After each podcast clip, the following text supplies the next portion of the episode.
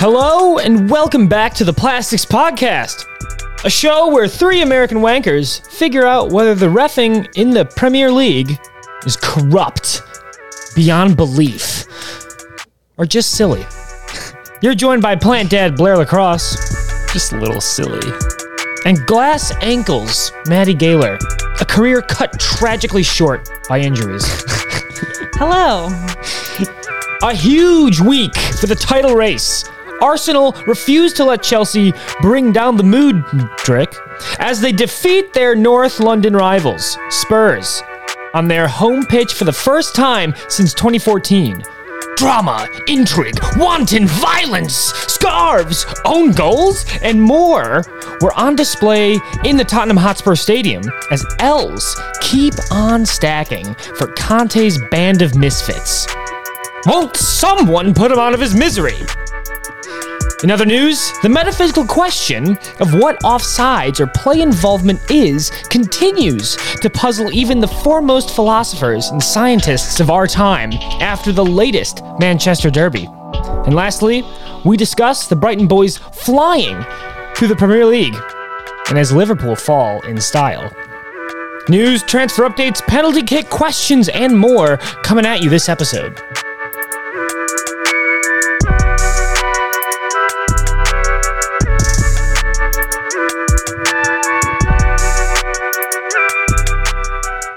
Busy weekend. Hey.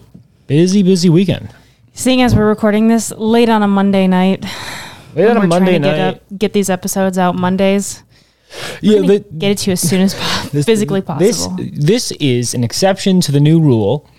Uh, we all had a friend in town. We had a nice weekend while trying to balance that with as much soccer as possible. And I think we picked the right games this time. For once, we broke our curse. Yeah. We watched the games that actually mattered. Um, Blair definitely saw more than we did. Blair will be having an exclusive scoop on the North Ooh. London Derby. Totally unbiased analysis given by yours truly, Arsenal super fan and neutral observer of sporting events, Blair Lacrosse. That's me. And new plant dad. New plant dad. What's uh, what's the name? Uh, haven't come up with a name yet. We're still we're still uh, holding off on that. Um, Okay. Kind of in the will I won't I kill this cactus phase of plant dadding. It's a pretty scary world though. Well, it's honest. it's good because Bring a plant with cactuses, um, they're really hard to kill. Yeah, that's why I bought a cactus because I figured, you know what? If I forget to water this thing for a couple of weeks, that's basically what it's designed for. What kind is it? Um, next question. Okay. I don't know. I'll, I'll get. I'll come back to you I on feel that like one. that was- should be like the first question that. All right. Well, anyway, yeah, we'll we'll, we'll get back to you. Uh, you guys want to break into the games this week? Let's break something. oh, Okay. Uh, yeah, let's break uh, City's hopes this season as they lose uh, to Manchester United. Manchester United 2, Manchester City 1. This was a, uh 7:30 a.m. matchup on a Saturday morning and I forgot it, it was kind of a, a strange little break we had and I forgot what, it, what waking up was like but also mirroring the 5:30 wake up times for the World Cup. Yeah, those were that was like a fun bonding experience, I feel like. This was just more annoying. watching both Manchester teams play. Yeah, and waking up at 7:30. why annoying, Maddie? Um because like 5:30 is fun. 7:30 is just like slightly earlier than you want to wake up. Okay. I will say I never want to wake up at 5:30. As many like as many times if I never wake up at 5:30 again, it'll be too many times. You didn't have fun? I had fun, yeah, Okay. but trying to wrestle myself from sleep, Yeah, uh, the rest of the day it is really just makes me respect our Pacific uh, time zone friends. They're crazy. They're crazy people. Yeah. Where they wake up at 4:30 for the for the afternoon matchup. Can Yeah. you imagine being like a? I guess you just wouldn't wake up. Like what? What do you think the worst, perf- like performing team that you'd still wake up at four thirty four is? You know what I mean? So- yeah. Like I know, like once you're like Yeah. a diehard, you'll you'll probably just wake up. But like, can you imagine waking up at four thirty to like watch this Everton, the- Everton the- season? there there is mathematically a sect of Newcastle fans that live in LA Yeah. who have been Newcastle fans their entire lives Yeah. and have That's have true. moved to LA, kind of probably fallen out with the team because they've been sucks. So bad. And also, why would you wake up that early to watch uh, some garbage performances? Exactly. Having been bought by a consortium, I'm sorry, a wealth fund, and then turning it around, and now they have to be like, okay, well, now I got to wake up at 4:30 a.m. to watch these guys, and some of them are doing it, and I respect that. Yeah, yeah, for sure. I mean, uh, props to them in that regard only, I guess. uh, but no, yeah, getting up that early would be kind of crazy. I feel like maybe you would just try to catch the replay on one of those like spoiler free websites that you can go to, but I don't know. It's hard to do that. Yeah, I, I don't know. I feel like also that waking up in LA is also easier because it is uh, a sunny paradise. the birds are chirping. People it is are like the, singing. the heavens just opened in Yeah. Los Angeles. I hope uh, our I- I- LA based listeners are safe and dry. We all have, you know what? Yeah, LA is all like, this is too much rain. We haven't seen the sun in weeks. yeah. Every ray of sunshine that pokes through, I immediately get out onto my balcony and soak it up. It's, it's, it's, Brag about your balcony watch. Jeez. it's a fight. My room gets sun 7 a.m. That's it. anyway, we're we're getting off track though. Yeah. Manchester United, Manchester City. Uh, I I want to uh, let's get the the big thing out of the way. Manchester United come back from a goal deficit after uh, going Yeah. down one, thanks to what I believe is a Jack Grealish goal after a, uh, a wonderful cross by Kevin De Bruyne, and the manner in which that uh, Manchester United came back is being called into question. So uh, Bruno Fernandes lays uh, in the 78th minute, so kind of like the closing act of this game. Uh, he lays down a curving through ball around the defense. Uh, the center back pairing for City in this case was Nathan Ake and uh, Manuel Akanji, and past them uh, lies Marcus Rashford, who is running uh, and breaking lines during the pass. At the time of the pass, he was offsides. That is not in question. And he kind of slows down to get to the pass. And in doing so, blocks, I believe, Nathan Ake's path towards intercepting the ball. Marcus Rashford never touches the ball.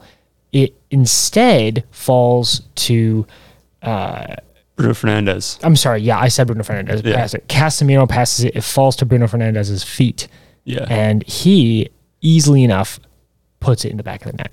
Mm-hmm. Big, big, uh, big call here because on the one hand, the City players were arguing Marcus Rashford blocked Nathan Ake's uh, path to uh, intercepting the ball. United players are arguing Marcus Rashford never touched the ball. And then the commentators were like, okay, well, now this is about being involved in the play. Yeah. What does that mean? And this is all happening while the refs are just kind of milling around. I don't think it ever actually went to VAR review for the ref on the field. They VAR called in, told the ref in the earpiece, and the ref was like, "Okay, you got it. Bam, let's go." Yeah. And they, the goal stood.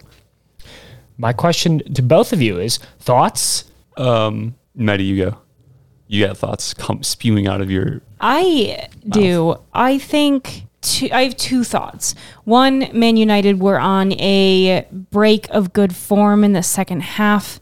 Um, City had a mental lapse and they were letting United take control. So even if this goal was called off, there's not. It's not to say that Man United w- couldn't have scored another one, but literally the next game we watched, the Liverpool game we watched, there was a play where I think it was Trent Alexander Arnold was offsides when the ball deflected. He was letting the ball go out of bounds and he was called offsides. He never touched the ball. He was offsides when it was deflected and they called offsides. So, and there was no defenders around him. Mm-hmm. So, why in that scenario was he involved in the play, but Rashford blocking two defenders' paths thinking he's going to touch the ball? Right. Is he not in the play. Things have been called back for so much more or so much less than what he did to the ball. I get he didn't touch Right. it, but he was fucking right there. Yeah. Uh, I coincidentally happening the same game weekend too. So yeah. It seems to happen. it, it, it does seem to happen quite often. We're like, huh, that was kind of controversial. Hope we never see that again. And then like literally the next like game, it's like, okay, so like that's how the, this these guys are going to call this. Um, so yeah, again, uh, tap the tap the sign. They spin the wheel of calls. Yeah, there's no uniformity in the calls and Goal, officiating goal, in this goal, league. not goal, goal, not goal. Um, yeah, I think there's this rule, A couple of things, a story and uh, a, a statement. There's a rule in NFL football, in football, uh, called ineligible receiver downfield, and this usually happens when like an offensive lineman gets like past the line of scrimmage like five yards. And like they become a wide receiver by the rules. I don't know. I've never really understood this, but this is what it is. I think Marcus Rashford was an ineligible receiver downfield. I mean, he, was ineligible to receive Yes, the ball. Yes, exactly. in the most literal sense. Yeah. And I think like they should have thrown a flag and it should have been a 15 yard penalty. um, so I I think it's what's weird about this is that it does feel like if Marcus Rashford was if he was in a similar position but in the box and involved in the play, that probably would have been called back. Like if he's if he's screening um, if he's screening the keeper, those are called back all the time for being offsides for being involved in the play. So I I don't really see the difference here, and I do think that this is kind of a loophole in the rules. Um, actually, interestingly, Liverpool did this a few times to, to Arsenal in our match, our first match this season, um, where they sort of dared, and it actually resulted in a goal because Gabriel tries to play the ball, and it plays the Liverpool player onside um, in doing so, and and so it sort of dares the defender to either stick to the offside trap um, and wait for the flag to come up, or to you know call their own number and say like I'm going to make this defensive play and just kind of be sure of myself. And I think that's we- that's a weird position to be in as a defender for sure. Um, and it's like they didn't play to the whistle. So here's my story. When I was playing football in sixth grade, NFL football. yeah, um, I played Jets football, and there was a play that I remember where I was I was in the backfield. I was a linebacker, and I was chasing around the uh, line of scrimmage. There was a, a running back running with the ball, and the quarter ended in the middle of the play. And I was chasing him and chasing him, and I was going to catch him. And then the quarter ended, and they blew the uh, the air horn, and I stopped running. But the play doesn't stop. when the clock offense. stops. Capital offense. yeah. And so these the defenders here, they they kind of assume the offsides and they they sort of stop the play. And then Fernandes sort of sneaks between them and capitalizes and scores. What happens to you in the quarterback though?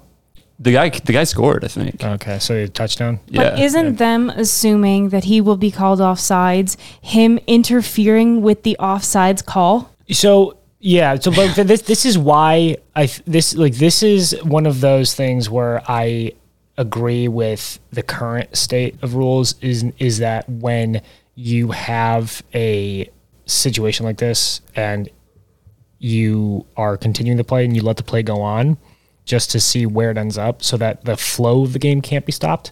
That I think is exactly the kind of rule that was designed for this exact situation. So, yeah, if Bruno Fernandes had scored, the way the rules are as written, raw, the goal probably should not have stood Yeah.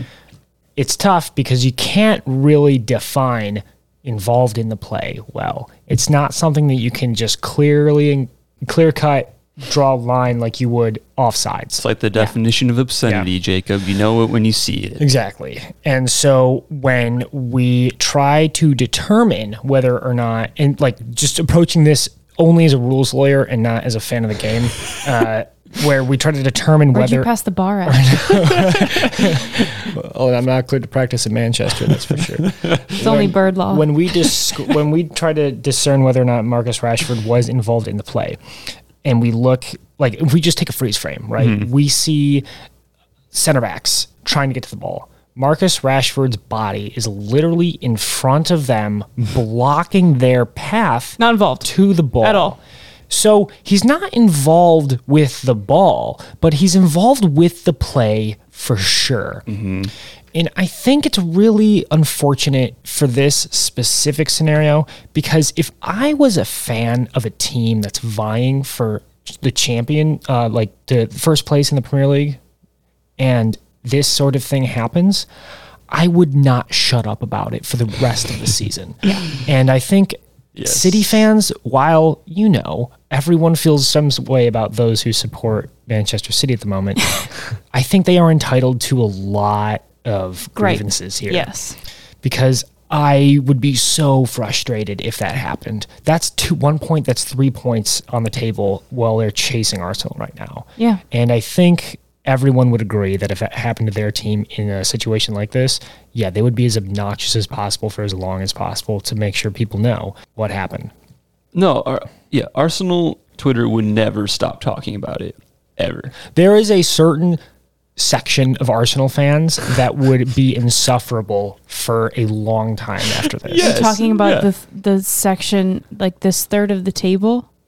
If if Arsenal were chasing Manchester City and they somehow lost to a team in a, Yeah, in a yeah, BS, yeah. So I think to me the way the way the game is written with the rules, that's not a goal. No. However, I think that's a really cool way to score. and so my my proposal is that I know this is an unpopular opinion, but I think you take that and you adjust the rules so that something like this is allowed because I think having like a decoy runner and making the defense question themselves will absolutely lead to more goals. And everyone loves it when teams score more goals and it will make it a little bit like more exciting. Yeah. And I- I think this was just a really, and I don't know if Marcus Rashford did this on purpose, but it was really clever if he did. I don't think he did. I think he realized. I think he after- realized late in the Yeah. play, like, oh shit. I can't touch this ball right now. Yeah.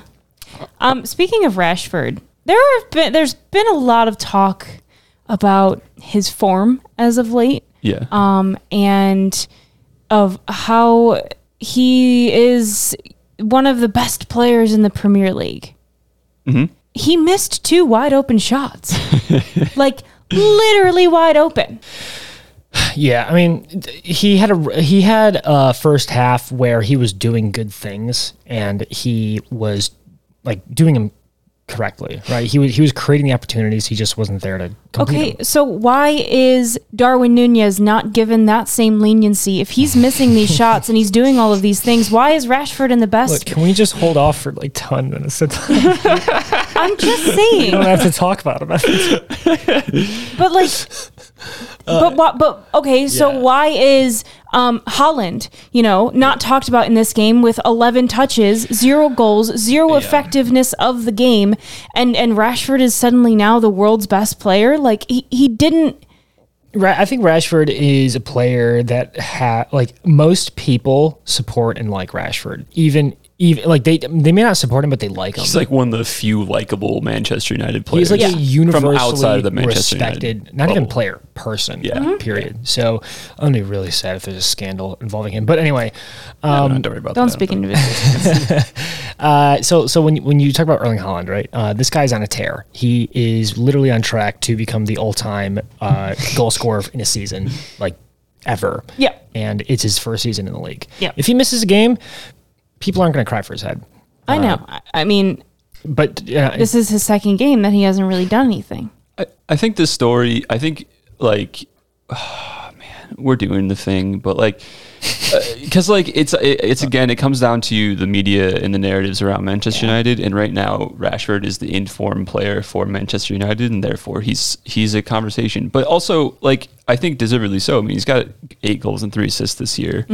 He's looked better than he's had looked in the last you know two three seasons, and I think Marcus Rashford's success this year is sort of an easy um, sort of signpost, road marker, whatever, for the growth of this team under Erik Ten Hag. it's a metaphor. You see, yeah. Um, so yeah, I mean, I think it's it is actually notable because this United team does look good, and we were dogging them so much, like uh, like four, five, six game weeks ago.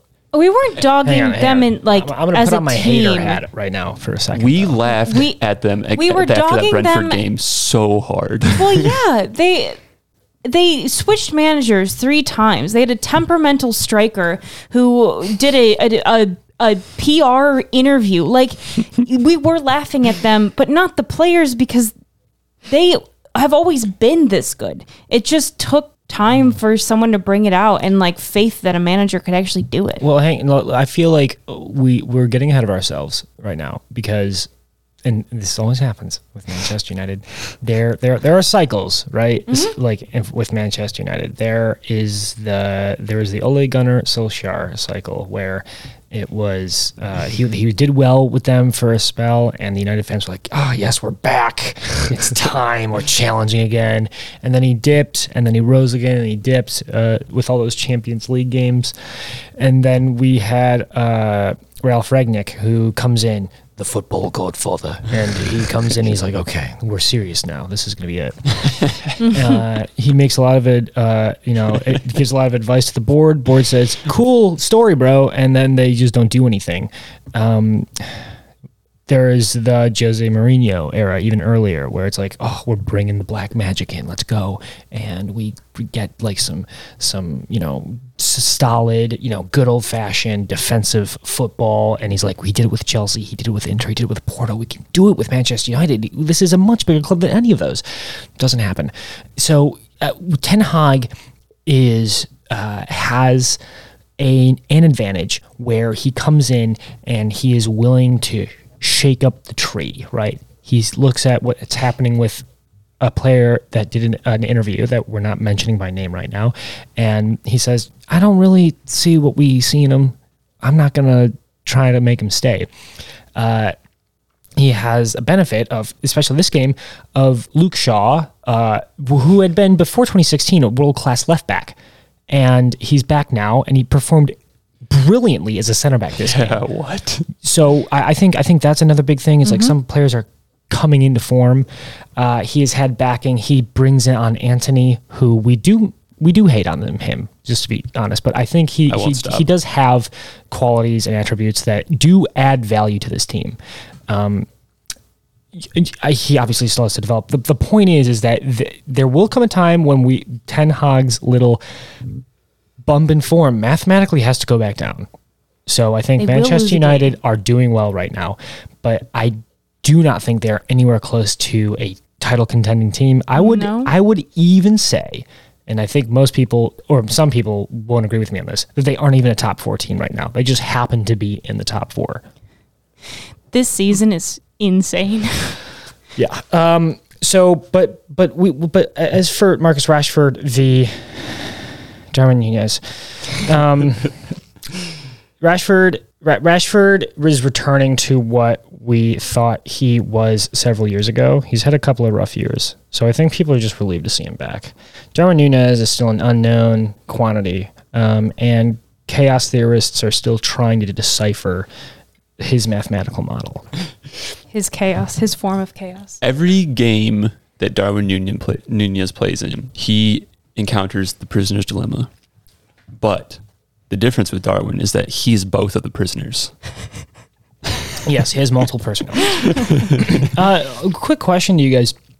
Um, it, I'm a quick question to Maddie, maybe because Yeah. I think I know Blair's answer, and I think everyone because Blair's an Arsenal fan, so I want to ask someone who isn't looking down and seeing Manchester United on their heels. Oh no, I'm looking up at everybody. yeah, uh, Arsenal are, have now um, strengthened their league on the table. Right, they, we have 47 points on 18 games played versus 39 points on 18 games played. So we are exactly halfway through the season um, with eight points of like a bit of a safety net here. We're one game away from halfway, right?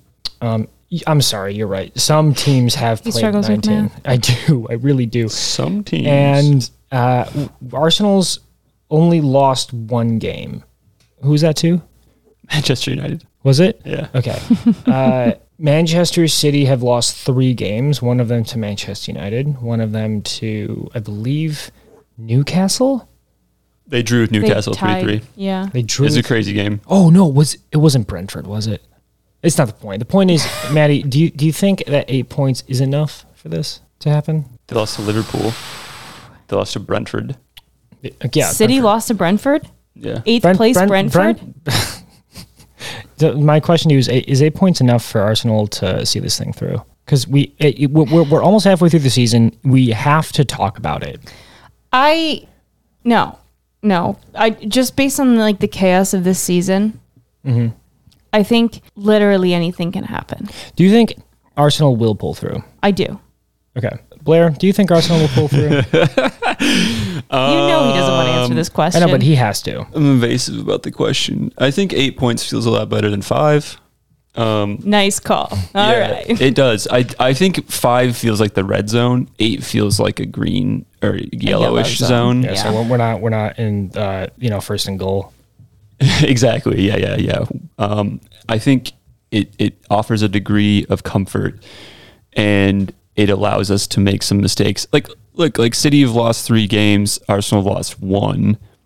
I do think this group is just going to drop points somewhere um, again this season, and I really thought it would be the Spurs match, but turns out it wasn't. I um, told- spoiler alert, but Uh, people people gotta listen to me. I told him. um, yeah, just his, historically, I get the form and all that, but um, no, I mean we've got a few matches still with against City, uh, two in the league, one in the FA Cup, which should be a blast. Um, we still have yet to see Chelsea, Liverpool, uh, Newcastle again. So there's ample opportunity for Arsenal to drop points and for City to make up ground. So like I don't think that it feels comfortable yet.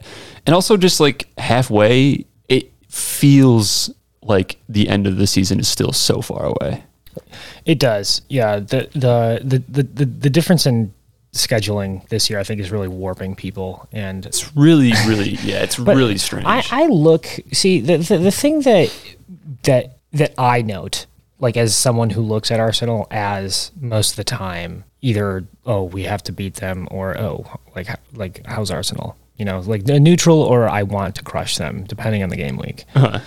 Um, the difference in what I think people think in their substitution lineup Yeah. is the most telling thing. yeah, yeah. Um, we have uh, in- just in the um, in in this game now. Art. Well, I guess we can just break into it. Arsenal two, Tottenham nil at the Tottenham Hotspur Stadium. Yeah. Bam. Uh, Kieran Tierney, uh, former starting left back, now a quality substitution at the 79th minute. Um, uh, Takahiro Tomiyasu, uh, right back, that is playing somehow second fiddle to Ben White. Um, you can tell me more about that, Blair. That just is weird to me. Um, Fabio Vieira, a quality younger signing that shows a lot of promise. Emil Smith Rowe, another one that has been in and out, but still is a very promising player. We're looking at uh, Marquinhos, who uh, again is like something that might turn out, something that might not, but like a worthy kind of prospecting player that kind of deserves some first team minutes. And all of this is even without uh, looking, Gabriel Jesus has yet to come back and get back into form. And we know we've seen the quality that he offers Arsenal. So I think this is another great sign that we have a Nketiah who is still churning out quality games. Yeah. And all of this is supported by, I think, the two transformational players this year in Gabriel Martinelli and Bukayo Saka, who have really come into their own. Yeah. They've, they've, they've, they've really become Saka. I think last year was good, the the the momentum he is taking on this year is just leagues above. I think these past few uh, seasons. Gabriel Martinelli, I don't. I, I would not have guessed that he was going to be this good. I would if you would asked me last year, I would have not told you this is where his ceiling was. Uh, and Granit Xhaka is uh, is is is you know the, the, that that's another thing the team dynamic there. Mikel Arteta coming back to just to get get a hold of Xhaka saying, "Hey man, we, we need you to stay cool because you're about to get into a scrap, and there are so many games left to be played here." yeah. Uh, I don't know. Okay. Anyway, uh, that all being said, Blair, why don't you give us and uh, the listeners your facts, your opinions, and your takeaways from the North London Derby? Um, yeah, that was a nice lead in, Jacob. Thank you. Uh, facts and opinions about the North London Derby. Arsenal have not won at Tottenham Stadium since 2014. This game, um, everyone, so uh, you, you try to be logical about these things. And in this match, going into it, I did feel that we were coming into it on such a good run of form and playing so well. And we were seeing a Spurs team who are dangerous but kind of wounded at this point. And I thought, maybe this is like, maybe we can do it this time. But you don't want, you can't, like, you know, it's like, yeah, we lose this one. This is what happens. They lose at our place, we lose at theirs. This is kind of what happens. Um, and that has sort of transcended form and, and qual- team quality and things like this. Like even in the doldrums of Arsenal's like rebuild, we were still still able to get results against Tottenham because it's a derby and the, those games just kind of bring out the best in you. Um, so yeah, Best or the worst, depending on who. you- yeah. Um, and so, yeah, I don't know. I mean, I kind of had these, I had weird mixed feelings about it. And I think what helped me in this game is I watched it without sound down, which was weird, but um, it very much helped me to stay calm because I was very nervous. And um, a couple of takeaways from the game were, I think, two overriding feelings I had uh, were on two players. Um, one a Spurs player, one an Arsenal player the Spurs player is uh, Hugo Lloris. He has now conceded two long range goals against Arsenal this season. And I do feel that somewhere in our scouting report on him, the thought is, yeah, I think we can maybe do something against this guy from distance because he just can't cover the posts very well um, at his age. And I do think he really lacks some of the physicality in net these days. And he's kind of cost Spurs um, in this uh, matchup this season against us. He obviously flailed on the first goal. Bukayo Saka was trying to cross the ball um, near post, and it takes a slight deflection. It's not like entirely his fault, but it hits him right in the chest, and he just sort of slaps in his own goal. So that doesn't look good. And then Martin Odegaard hits a nice shot for sure. It's bouncing uh, across the grass, slow and hard. Um, you know, goes in, slots it in the right post and uh, Lloris can't get to it. He had a couple of good moments too. I mean, he came off his line and blocked a few close range shots from Nketiah that would probably should have been goals. Um, they were good saves, but it was really those two moments that it's just like really, really costly for Spurs. And um, I think he kind of let him let him down in this match. do, do you think uh, him as a goalkeeper? Because I think he's in terms of news articles anyway, Lloris's kind of been a trending Tottenham player because his recent retirement from the French team. Yeah, Um, you know, all-time leader in caps, I believe. yeah. the captain of the French team. Yeah, so like a, a not not an insignificant figure for arguably maybe the best national team uh, in the world, uh, depending on who you ask. You know, I mean, I Very think much I, th- I think the numbers World Cup, yeah. probably would support the French national team despite the recent World Cup final loss. Yeah, Um, and he, you know, plays. I think I think the the the market difference in how we talk about the France team and Tottenham yeah, uh, show that he's not he's not he's better than I don't want to say that he is a keeper that I think in another like if you ran this simulation that the Matrix a thousand times he ends up at another bigger team enough to say okay this guy could probably play for I don't know Chelsea probably play for uh, Barcelona and Yeah. or PSG, and you know, not and people wouldn't raise their eyebrows. no, no. Um, but but recent form has kind of hinted at some sort of decline in his keeping abilities.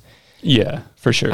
So is is this perhaps either a a telltale beginning of the end, Yeah, or yeah. something that is just one of those magic things that happens during a title winning season, uh-huh, where you know the right things happen at the right times. Yeah, I I mean I think it's the beginning of the end, and I don't I don't say that to be negative of Lloris. I just think that kind of when when you're seeing some of these. I I just had this feeling about him recently when I've watched him where he just he just doesn't look like he has a strong base underneath him and it feels like he's he's just kind of losing strength um, in a sense and so you need a lot of explosiveness as a keeper to dive for balls that are placed well at your posts and um, it's a very athletic position that is maybe sort of underrated for the physical tools that are required to play it well these days. Um, and I think Lloris just kind of is missing some of that. And it's not that, uh, you know, I wouldn't say that if he was any other age than 36, but given that he is pretty old, uh, I'd say even for a keeper, um, you know, and he's showing some of these signs of decline, it does sort of feel like this is um, the beginning of the end or the middle of the end, even for Lloris. Yeah, Um, I, I- do want to just note though, it's not like his defensive line's doing him a lot of favors. yeah, He, I mean, Yeah. Cristian Romero is. I, I, I, I, something needs to be done.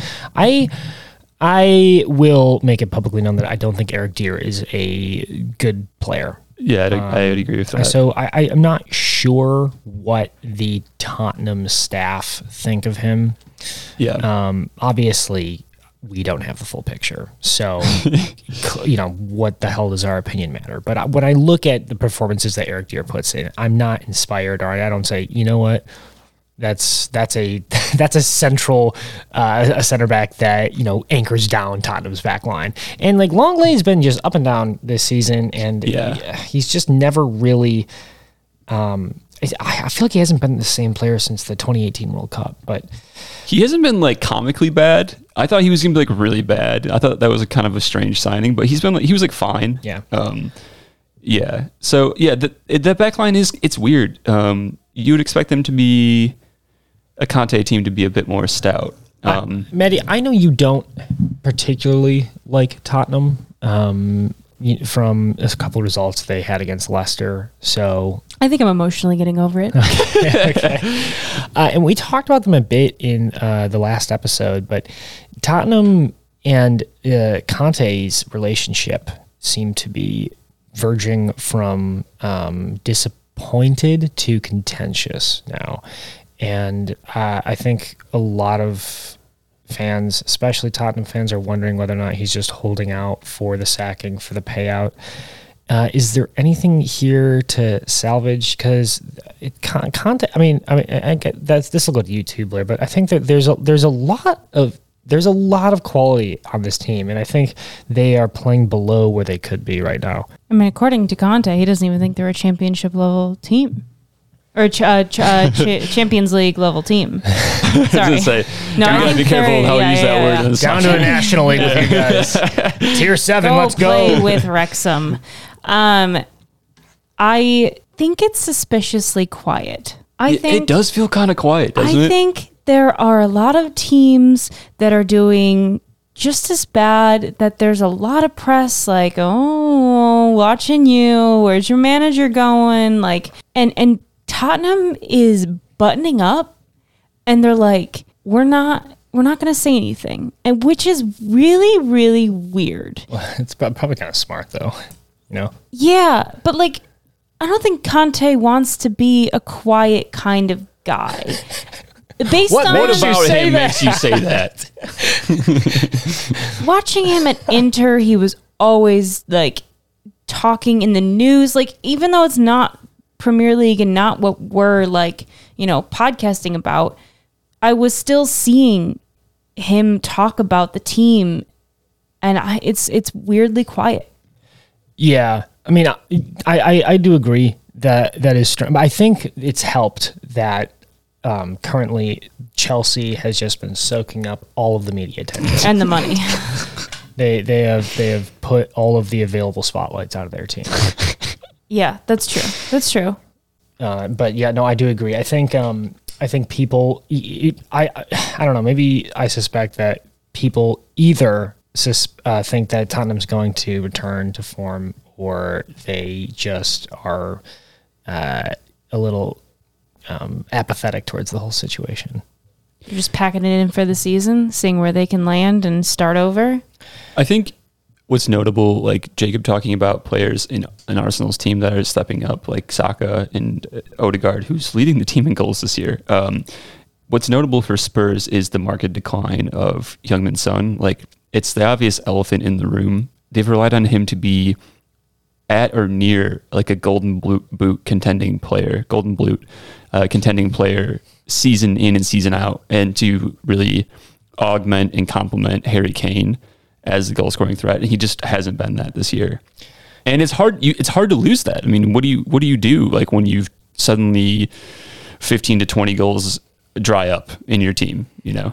I I don't know if I mean it's not exactly the uh, it's not like you flip a switch, but at some point, don't you think you, someone tells Harry Kane, "Hey, stop dropping back so deep. We need you up front." Okay, so this was my this was a, a point I was going to make because I think that we were talking about the defensive line for Spurs, and there were moments in this match where Harry Kane was literally sorry, um, he was like genuinely playing left back for for Spurs, and I'm I'm not even exaggerating. He was down there, and it's because of that that side of Sessegnon and Lenglet. Like that was the obvious point where Arsenal would get in into the box with Saka. Um, that's the weaker side for sure, and Harry Kane was taking upon himself to drop all the way from his striker position to play left back to try to cover space. That's just not good. Um, that's the the system not not working. He should never have to be there.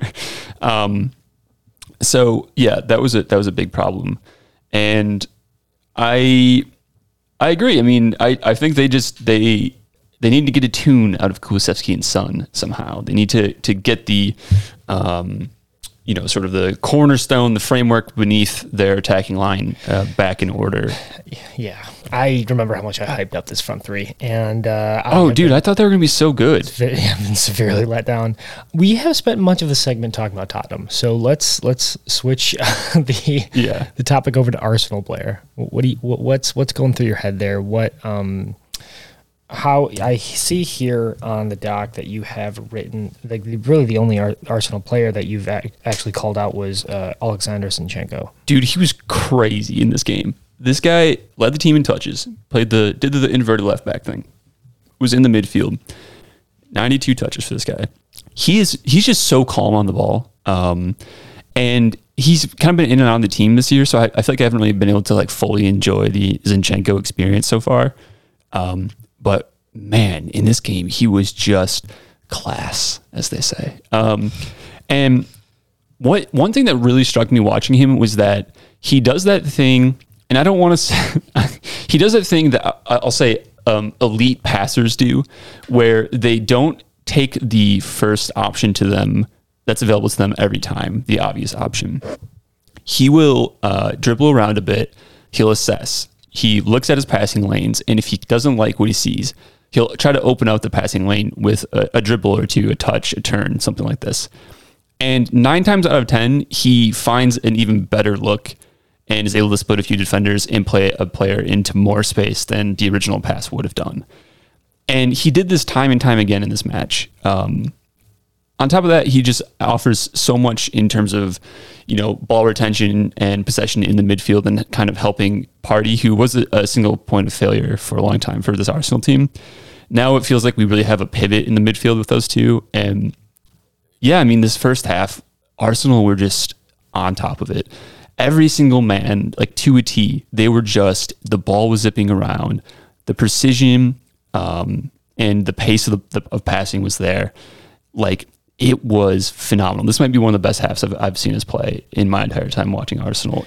And I think it was really like this would be the dictionary entry for like what Arsenal soccer is in 2023 is this first half.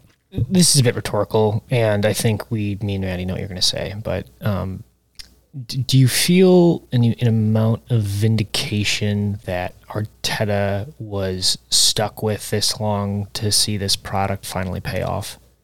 Um, do I feel vindicated? I don't think I can claim that fully. I think I, I've sort of wavered on, Arteta in the dark periods, so I can't say that I was always backing him uh, to to succeed because it felt like at points that he probably should have been fired. um, but uh, credit to the club, I guess they really stuck to their guns with him, and uh, you know now that we're sort of uh, reaching the the levels uh, that we dreamed of. Say it. Dreamt of, right? um, because like honestly, for me, my dream was to just see us play in the Champions League, and it's like, oh shit, like we might, might win the freaking Premier League doing it, um, which is like nuts. But yeah, I mean, I think now the danger for the club is like you got to keep the guy, like you got to do what you need to do to keep him. And we'll talk about transfers, but like the club's got to like make sure that they're they're holding up that end of the bargain um, because I really really think that he's you know one of the best managers in the world um, right now. And yeah I love I love him.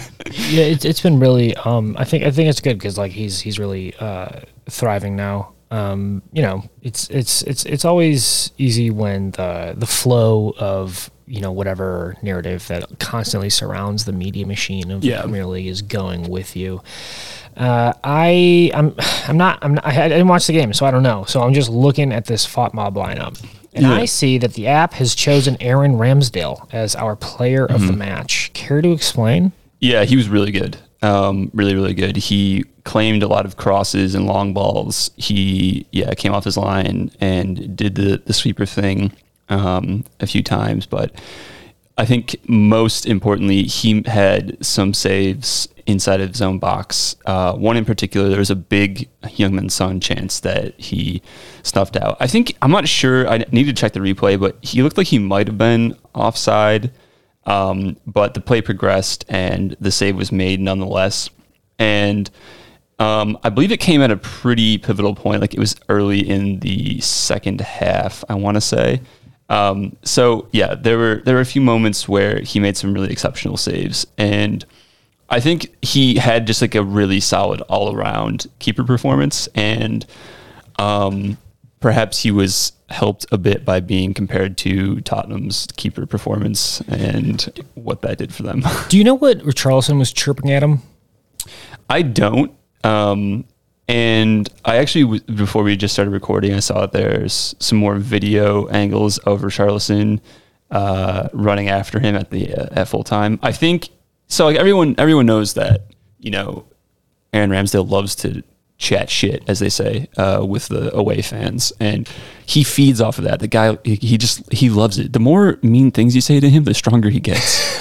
um, and so, like, it's it sounded like he was maybe going to get his water bottle behind the net after the game, and he was kind of, you know, jawing at the away fans. And Richarlison took exception to this. Okay. Okay. So Okay. Cool. He- that, that seems called for then. Um, He said Richarlison said that um, when Arsenal scored either the first or second goal, he was celebrating with the Tottenham fans, and that was disrespectful to the Tottenham fans. oh, well, I think in disrespect was intended Yes. in that case. Yeah. I, I saw a video going around of Kepa going behind his goal to get a ball from the fans and like just put it back into play. And I assume Chelsea were winning because every time the fans would throw him the ball, he would just punch it back to them.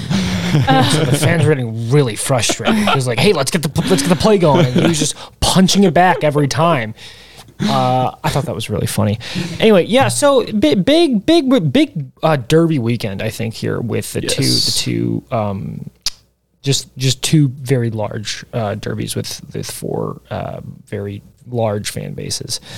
Um, large, large fan base, Large. large, derbies with some large large, boys. massive, massive results all around. Um, we have on uh, docket item three uh, some transfer talk. Um, we can. I, I'll, I will let uh, you guys choose the next topic. Uh, we can talk about the transfer talk, uh, or we can talk about the uh, Liverpool Brighton game. Do you want to talk about the Liverpool game? I asked both of you whether or not we Jacob can- didn't even make it through the entire game. I, I Um, did. I made it through the game. Um, But Okay. we can do a little transfer talk. I think there's we didn't get to it last week, and okay. There's some bigger Well, uh, ones. uh, then, then, uh, then at the very least, uh, shout out to Brighton. Uh, Shout out to some real ones. Does De Zerbi deserve all of the Dessert accolades? B. Does De Zerbi deserve dessert B? Ooh, does he deserve dessert? If only if he finishes dinner B. Uh, I'm sorry. Uh, three goals from Brighton, Solly March, um, and Danny Welbeck being the also. I mean, Solly March really, but Dude, that Welbeck goal was, whew, Yeah. boy, that, the touch and turn was class, was man. fantastic. Um, uh, the really only observation I have from this match is that uh, Brighton is uh, continue your run FC. They're, they're they what they love to do is pass to a guy and then that guy one twos it back to the guy who passed it to him originally. That's their that's their bread and butter, that's, man. That's the thing. That's the thing, That's though. their bread like, and butter. like, when, when you say that, it sounds so simple. But what they have going is such a fantastic system, and it just looks fan. It just looks Mm-hmm. wonderful. Uh, Kaoru Mitoma, yeah, holy shit! Yeah. So glad he I bought him. ran this game. he's really good, dude. If honestly, if uh, speaking of transfers, I would I would pay a lot of money for Mitoma. I would pay a lot of money for I Mitoma. yeah, I respectfully, I think our midfield needs more refreshing than yours. So, um, anyway, We don't want to compare teams. speaking of uh, refreshing transfer talk, so let's talk about this Mudryk guy. Um, anybody? I, I saw that He looks depressed. M- Blair, as someone who uh, whose club was looking at this guy and who I, I, You offered ninety five million guess- fucking dollars for it. I guess Not looking, actively pursuing. Yeah, I guess the transfer was basically over the finish line before Chelsea decided to swoop in and like helicopter rescue copter him out of there. Um, what what happened here? Um, So here's my view on transfer markets. Let's Oh, get let's roll our sleeves up. All right. Yeah, I've I've heard a few things about economics. Um, don't markets assume that like uh, actors within them are behaving rationally? Is this a correct statement, Jacob? Markets, Yeah. assuming um, everything about the stock market points to absolutely not. Okay, so But maybe I don't know anything about understand your point uh, in that when we talk about macroeconomics, we assume that firms choose rational decisions based on price points Okay. and the flexibility of products. Yes. Okay. So uh, I don't think that's describing Chelsea's current transfer strategy. Um, and it became kind of a meme in the summer because it felt like we were constantly going after the same players. And it's like, oh, Todd Boehly just like looks over at our scouting sheets and is like, oh, we'll take that player. Uh, um, but like the thing is, is that Chelsea are willing to pay full price and they'll do, they'll do it up front. And so what Arsenal are having, were trying to do, it seems, was negotiate a deal where there's some upfront fee in you know you know how they amateur amortize these things over years. And then they have bonuses and the bonuses are like the player scores a goal five million dollars. The player wins the Ballon d'Or five million dollars um, and so some of them can be very attainable, some of them can be very outlandish. And so I think that's a way of trying to sweeten the pot, but also like trying to save money um, if it doesn't work out. So there's a bunch of uh, risk mitigation. Um, and to Shakhtar's credit, they played this perfectly. Like they played both clubs, they got a bidding war like they wanted. They got the price that they asked for. They got it up front. And they're a club that desperately needed money. They lost a ton of players, and the war broke out um, for free because the FIFA ruling. Um, there was just a recent ruling that they wouldn't be given. I think they were claiming like forty million dollars in like losses or damages or whatever because of that um, by FIFA. They they lost that. So they needed the money for sure. And um, Mudryk's their guy, Mykhailo Mudryk. Um, he looks like a pretty talented young guy, um, very, very, very fast. But uh, as far as Just just for the those who are goes, unaware, who, who is this player? he is a winger, particularly a left winger uh, for Shakhtar Donetsk. He is 22. Um, very quick fellow. He's really only burst onto the scene uh, in Ukraine over like the last season. He hasn't played a ton. I think maybe he has 20 or less um, appearances as a, or a starter for Shakhtar. Um, he's had some great performances in the uh, Champions League, notably a performance that garnered him a standing ovation from the fans at the Bernabeu. Um, he is an impressive looking player. Um, the stats guys don't seem to love him, to be honest. Uh, I think there's a lot of questions about translation from the Ukrainian league to the Premier League, but you know, I think he has a very interesting skill set. And you know, Chelsea, uh, I guess they could use all the attackers they can get at the moment. Maddie, in your opinion, uh, was it eight eight years, eight and a half? Uh, what what sort of player would you sign for eight and a half years? Would it be a 19 year old uh, potential from a tertiary league, or would it be someone like um, I don't know, Harvey Barnes? Um, I think if I had to pick, it would be somebody probably uh, young from the Bundesliga. Okay, yeah, say Jude Bellingham maybe A, a one Jude Bellingham. Yeah. to Liverpool Yeah. Yeah. for That's, yeah. for uh, for 400 million dollars. yeah. Yeah. Um, I. Have you seen pictures of Mudryk in the Chelsea? I have seen the memes. Yes. he just looks so He's got he's got this tattoo right on his Okay. neck. Yeah. It says only Jesus. And then no, it said like uh, something about uh, talent talent works hard or something like that. Oh. Okay. Here's the thing. Here's my thing about Mudryk and why I think he'll probably be a star. He has some of the dumbest tattoos I've ever seen in my life. um, he's got this one tattoo on his leg, and it says again, over and over, repeating down his leg. But with each successive repetition of the word again, as you get lower, the letter A at the start fades a bit, and by the end, it just says gain. That's some Facebook shit. Yes. So Yes. there's a Daily Star UK article on his tattoos. Uh, he says, "Dear God, if today I lose my hope, please remind me that your plans are better than my dreams." And then he's got a giant soccer ball. I don't think it's a pigeon, but it looks like a pigeon with a heart. Um, he has a, is that a heart tattoo on his face, or is that just pen? It looks like pen. Just pen. Um. Yeah. So, um, back, back to the back to the point at hand, though. Um, but, but this less more about Mudryk, more about Chelsea itself. Yeah. Uh, Chelsea have now uh, uh, spent close to four hundred million dollars. Um, I think it's over that now. in total this season. This on, year, yeah. on transfers. or yeah, season, I should say. um, a lot of them being being injected with a certain amount of American cultural practices with these baseball length contracts. Yeah. Uh, Betty and Chile, seven years, seven and a half years. it's it's some it's it's quite I think you know to to American like to to us three as Americans who have grown up seeing this kind of stuff. I don't think in a like when looking at these transfers they're like alarming.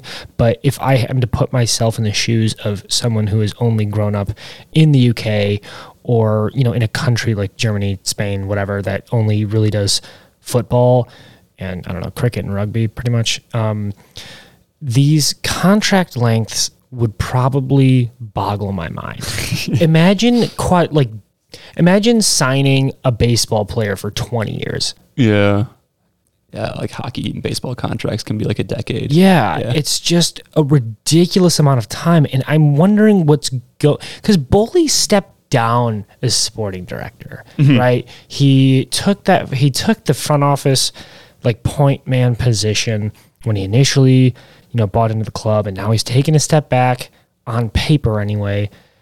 Uh, is is this is this a direct result from Boehly just sending an email saying you should sign this guy, sign him for ten years, and then the the guy the actual transfer board having to talk him down to like seven and a half Yeah. because this strike because I don't think anyone in the industry would do this. It it feels like that at least the early indications would suggest that no matter what Boehly's official title is at Chelsea, aside from being the owner of the place, um, his imprint will be on how the club is run and how it manages itself. It's kind of like Jerry Jones at the Cowboys. Like it's got all these people, got all these coaches, but like when the guy likes somebody, he's gonna try to go for him, and like that's just how he does it. He's he's he wheels and deals, and I, I feel like there's an element of some like sort of base level narcissism with these guys, where it's like, yeah, I'm I'm the smartest one in the room, but um, I I find it sort of interesting. I mean, as a as a experiment, I guess, but I don't know. I think the I think it's interesting. I mean, like, why? What is the incentive for Chelsea? Like, they, I guess, can keep their wage structure in place for longer, or like more guaranteed. I, I don't know. I don't really understand. It's is it preserving? I guess preserving their investment. Like they're buying young players, or putting them on long term contracts. Maybe they're hoping that by year four or five, they will. They're because they're spending so much money. Like Mudryk's a hundred million. Yeah. what do you imagine you're going to get for him in five years if you're going to try to sell him? You know, I have no idea. It's it's not like they're easing into this. No. it's because like the the sensible thing would be like to trial a player on that contract, right? If you're, if, I guess, if you're thinking in terms of like financial health and like actual, unfortunately, long term gains for uh, for a club owner, you don't just do it all at once yeah, yeah, and you have to kind of ease into these things. And they've done now Badiashile and Mudryk, two young guys on ridiculous numbers. There's a chance that they could peter out and their careers could go into the dumpster. You know, You'd think they'd learn their lesson from Lukaku, honestly. They're still paying that one off. catching strays. no, but I mean it's kind of it's kind of fair point. Yeah. Um, I- I think they put I don't know what Kukure's deal was, but didn't they put Fofana on quite a long contract too, like 6 years or so? Five or six Yeah. years, yeah. Yeah, don't worry, he'll be out for like at least four of them with a torn ACL, maybe two or three more. Early times. returns on that one are not looking good. Uh, Speaking of early returns, y'all Felix got a red card. Those are some great returns, baby. wow, talk about lighting money on fire. That is just phenomenal.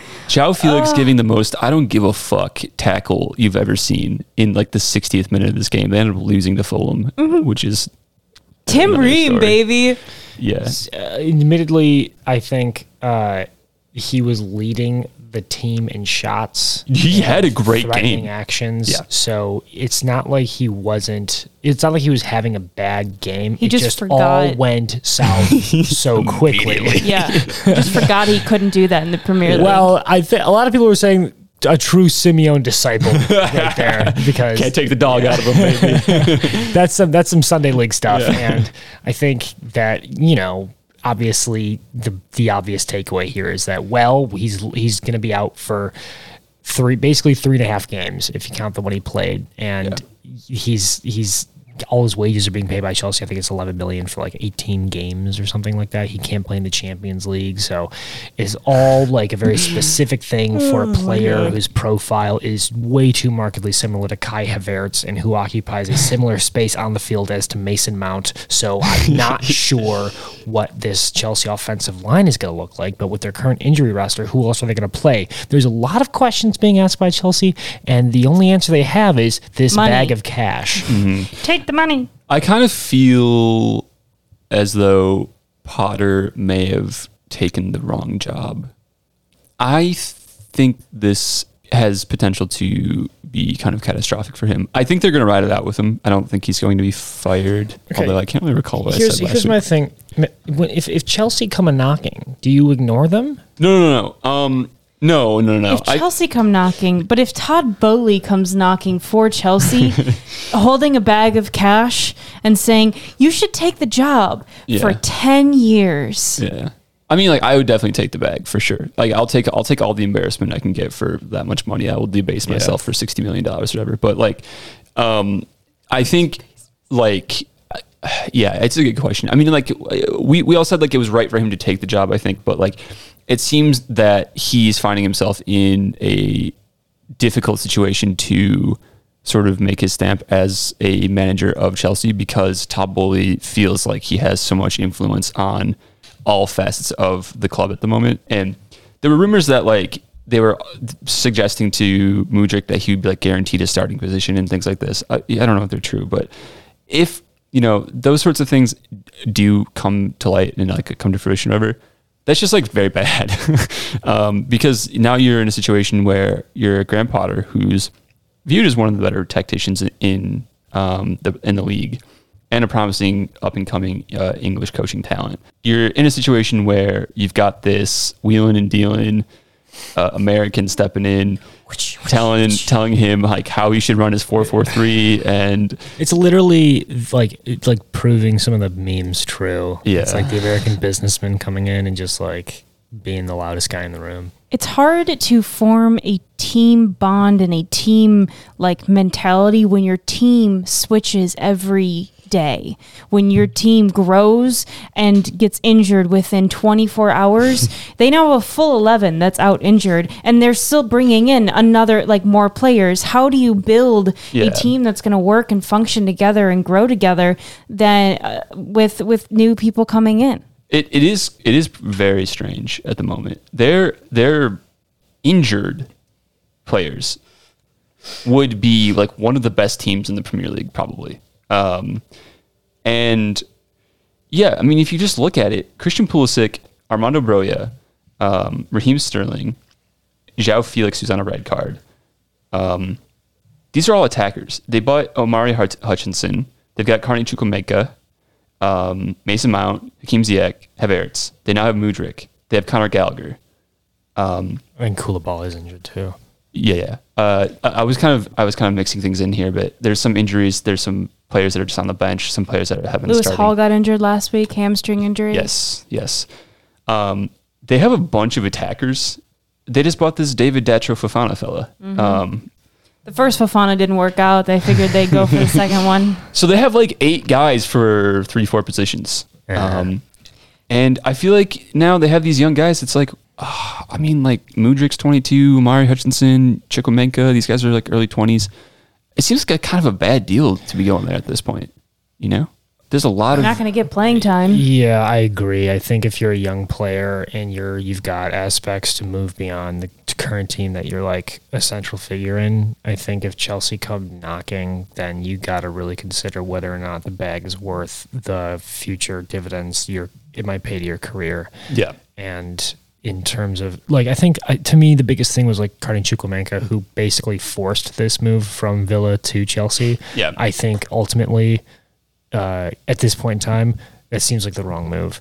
Chelsea are making a lot of. They're really if if it was a boat, they're rocking it, and I don't know if it's going to capsize or if it's just going to continue sailing. This seems like a tried and true stereotype of Chelsea now where they just kind of wildly flail around and somehow it works out, you know, occasionally. But to me, some of the things they're doing right now and the amount of money they're spending, it's just a lot of red flags.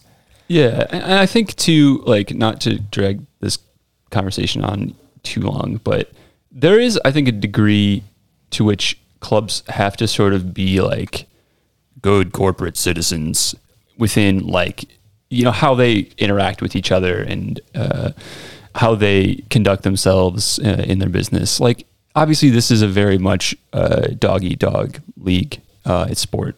There's tons of money involved, like all that bullshit. But like the way that Chelsea reportedly were approaching Enzo Fernandez and Benfica, Benfica, I mean, they just, it seems like they really burned a bridge there. And it seems like they don't really care, but like, I don't know. I mean, some of those things could come, start to come back to bite them. So, I mean, that'd be like another thing to watch for sure.